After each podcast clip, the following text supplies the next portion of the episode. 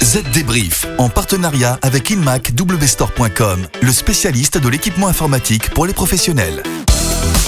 Salut à tous, nous voilà repartis pour un nouveau podcast dédié à l'actualité de la transformation numérique, le désormais célèbre Z D Débrief. Estelle, vous êtes toujours là ? Eh oui, fidèle au poste David, salut à tous.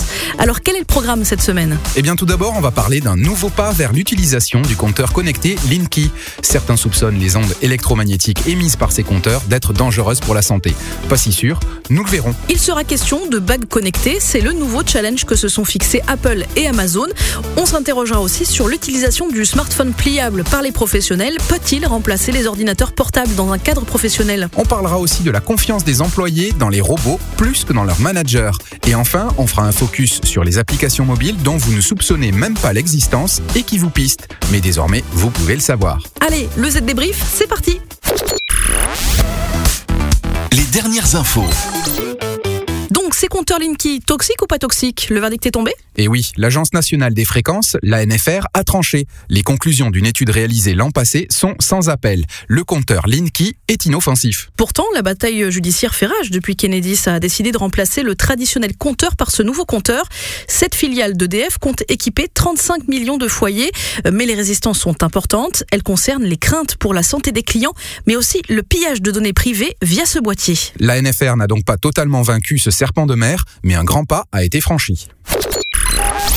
Vous le disiez dans le sommaire, Estelle, Amazon et Apple ont eu la même idée et se lancent dans la bague connectée. Les sorcières d'antan y cachaient des poisons. Aujourd'hui, ce bijou pourrait bien nous servir dans nos gestes quotidiens. Les deux entreprises ont en effet déposé des brevets de ces bagues un peu spéciales qui obéissent au doigt et à la voix. Chez Apple, le brevet décrit un modèle de bague équipé de microphones et d'une surface tactile. Il est aussi question d'un capteur de mouvement qui reconnaîtrait l'écriture manuscrite et le geste de tourner une page de livre. Oui, on le sait, David. Apple, c'est fantastique. Mais si Amazon a déjà prévu un calendrier pour la commercialisation, le brevet d'Apple, lui, n'en est encore qu'au stade de l'idée. Et maintenant, une question. Les smartphones pliables, dont le récent Samsung Galaxy Fold, seront-ils à même de remplacer totalement les P C portables et autres appareils chez les professionnels ? C'est-à-dire ? Les smartphones, les tablettes aussi, les ordinateurs à la poubelle ? C'est ça. Pourquoi ? Eh bien parce que cet appareil vous donne suffisamment de place sur l'écran pour être productif même lorsque vous vous déplacez. L'autre avantage, c'est que le smartphone pliable permet aussi de se connecter avec un écran et un clavier. On n'a donc plus vraiment besoin d'une tablette ou d'un ordinateur portable. Et puis on nous explique bien sûr que les ordinateurs portables sont parfois trop lourds et surtout trop encombrants pour qu'in fine on achète du nouveau matériel. Enfin pardon Estelle, mais les ordinateurs portables ne sont pas encore enterrés. Ils ne sont pas forcément très très lourds. Et sont quand même aujourd'hui très performants. Ah, ça dépend desquels. Allez, une petite pause avant de parler robots. Savez-vous que le support technique des P C sous Windows sept s'arrêtera en janvier deux mille vingt ? Prenez une longueur d'avance et changez dès maintenant pour un P C nouvelle génération équipé de Windows dix Pro. Plus rapide, plus léger, plus sécurisé, vous avez la garantie d'un P C vraiment plus performant. Retrouvez le P C adapté à votre activité professionnelle sur inmac wstore point com. Le chiffre marché.